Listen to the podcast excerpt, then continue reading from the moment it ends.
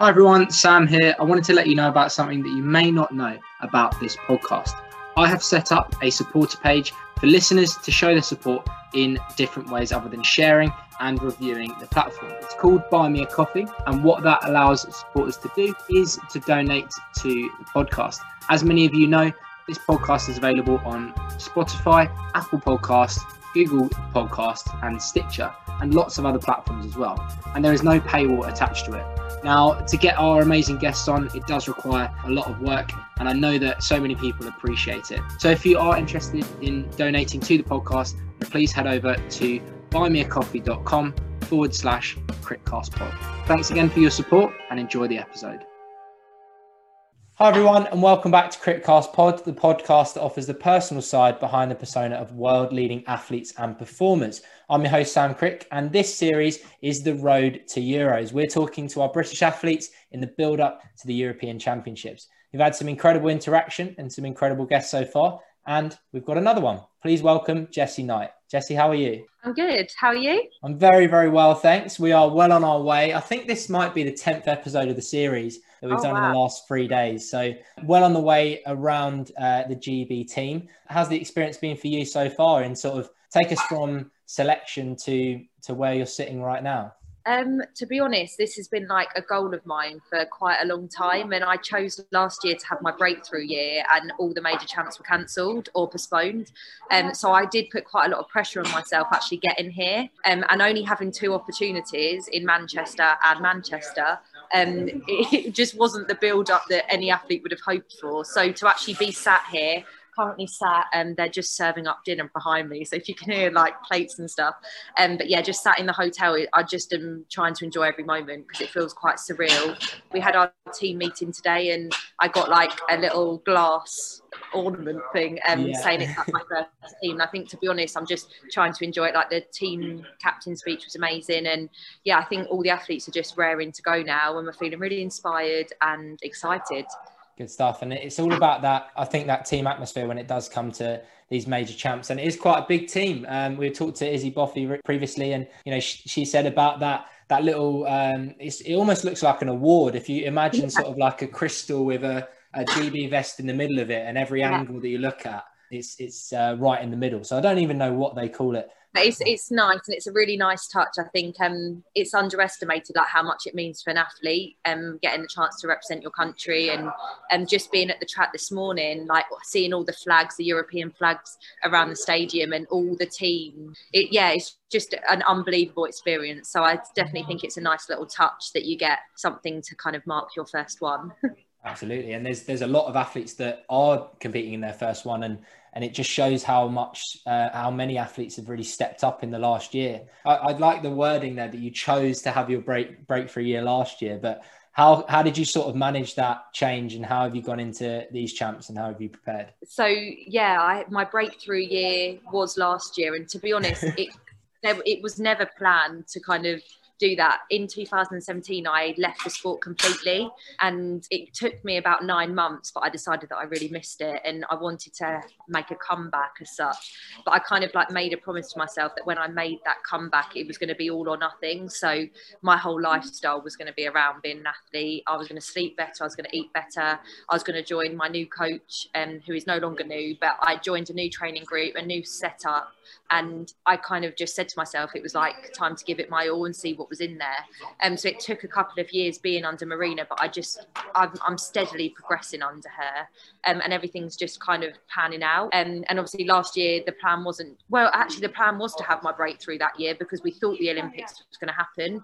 And um, so in my mind it all happened at the right time, but then it all got cancelled. So for me, it was just staying motivated. And last season, I did get the opportunity to like race all around Europe, and I just wanted to get as much experience as possible racing at diamond leagues and at really high level world class competitions. So when it came to actually representing my country, it wasn't going to be a shock. So yeah, so I feel like I, I'm ready, and I feel like hopefully I can go and perform well on a really big stage. Yeah, best prepared for that that sort of experience. I think that's the most important, especially when it comes to selection. Sometimes you're thinking, does this person have enough experience? And I guess when you go onto the global stage, you sort of realize it's a step up. On the on the podcast previously, we've had uh, Conrad Williams on one of our main episodes talk about you know the fact that he was one of the best in the country, but then he stepped up to the European stage, and it really sort of put it into perspective. Um, I guess what did you learn from the the people at, at, the next level that has really got you ready for it? Um, I think actually, me and Katie were just talking about this up in our room, but like I think as an athlete, like when you're not used to being around world class athletes athletes, you kind of put them on a pedestal and you think they're like these robots that do this really different training and this really different warm up. And then I went to Glasgow last year and it was my first experience. And I was like, oh, that's the same as my warm up. Yeah. And you kind of expect them to be doing something completely different. And you're like, oh, I work just as hard as them. And I do the same warm up, the same stretches, the same. And you, you kind of actually think, you know what? You can do it and anyone in a in a way is beatable i mean obviously you've got athletes that are in shape at certain times but i think it's important to just be fair to yourself and think like actually if I do everything I can, there's no reason why I can't be competing alongside them um, to their level.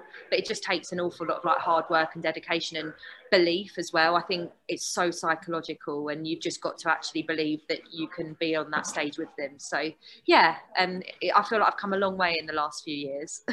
I think that's really important, and we've seen, you know, we've seen you perform to such a high level, and you know, which is why we're so excited to see you compete in the next couple of days. And in fact, with you know, we're speaking uh, Thursday evening um, at this point, and so tomorrow, Friday morning, you're going to be competing in uh, your 400 heat, and I believe if you if that's successful, then there's a semi the same day. So you know how are you preparing for that? Are you are you going to take it one step at a time um, in terms of how how you get through the rounds um, how far ahead are you looking um, to be honest i think it's so important to just take one round as it comes um, so right now i'm solely thinking on that of that heat um, i've got um, a really really good lane unfortunately in lane six which is like the perfect lane for um, indoors. So I'm just going in, and to be honest, I'm just really excited. Obviously, the nerves will start creeping in later on tonight and in the morning, but I think everyone, every athlete knows that you need those nerves to do well. But I think, yeah, get through each round, and I think this year in particular, it, you can't look at season's best because because of COVID, like a lot of the British athletes haven't raced outside of the UK yet, haven't had many opportunities, and you don't know everyone's circumstances and where they've been able to travel and which standard races they've been in. So I think actually this is one year where you just need to be prepared for anyone to pull it out the bag. Um, season's best don't mean too much, um, and actually you all just need to go out there and on this amazing track, anyone can go out and do it. So um, I think I'm just not looking at the stats and I'm just going to go out there and believe that I can hopefully get through the rounds and yeah, just enjoy it. And hopefully, if I do that, I will then progress on to the semi-finals later on that day and hopefully the final the following day. Absolutely. Well, we're we are really excited to to see you compete and, and you know we wish you the best of luck. I think um, I often ask some uh, sort of random, interesting questions um, sort of towards the end of the podcast. So one that we asked Izzy Boffey, how many pillows are you sleeping with? Oh, actually one here, but at home I'm That's a two. So really? two at home, one in Poland. Didn't fancy uh, bringing your own along? No, I. You know what? I'm not guilty. I can sleep anywhere. Um, I slept on the whole plane here, and it was like midday. So sleep isn't an issue for me. Um, so one pillow. I think that's the trick. nice. Uh, and uh, meal prep for um, the race tomorrow. Um, to be honest, when you're away, you can't be too fussy. So, I mean, I brought my own porridge for breakfast, but for dinner, I will literally aim for hopefully some meat, some rice, or some form of carbs and vegetables. Um, nothing too extravagant. And I was going to say it's all very glamorous. yeah, you literally just want plain. The night before a race, you want something plain. You just want to get the main food groups in, and then you just want to, um, yeah, nothing too heavy either. So yeah, meat, rice, veg. That'll be hopefully what's on offer tonight. Fantastic. So literally preparing it behind me as we speak. Love it. Um, and as a fan of athletics yourself, um, who are you most looking forward to seeing compete? Obviously, there are some big names that you know have featured on the world stage that are now in these European Championships. Is there anyone you're fangirling over? Um, I mean, I mean, I probably shouldn't say this because she's um, in my event, um, but Femke Bol's obviously storming through in the 400 scene at the moment, and I'm really excited to see what she can do here, and also like hopefully race alongside her um, and see what ev- she can pull everyone to. And yeah, I just think she's someone that's just amazing, and I'm enjoying watching her progress. Um, um, Lavillenie, I think you say it. I think I was pronounced his yeah. name wrong. French pole vaulter. Really, yeah, the pole vault is going to be amazing. The men's pole vault. Um, I'm not sure whether we can actually go into the stadium to watch. Um, most likely not. Um, so we'll just have to watch it from the hotel, and yeah, Oh, that will be really good. Um, but to be honest, I'm just looking forward to supporting all the British athletes, and Mm. um, it's such a nice team atmosphere. So just rooting for all the Brits, to be honest. Yeah, I'm surprised actually that they don't just um, put the the athletes as spectators in this in the stadium. I guess that would make more sense because they've already tested all of them. You've all done Yeah. about 1500 COVID tests, so you might Yeah, as I well mean, you might as well stay, stay around.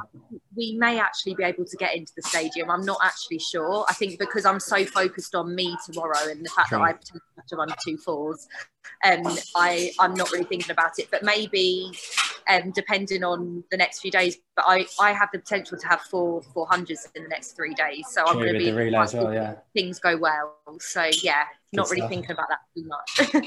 Well, if people want to follow uh, the build up on your social medias, where can they find you? Um, so Instagram Jessie underscore Knight, not very. Um, actually, no, sorry, that's my Twitter.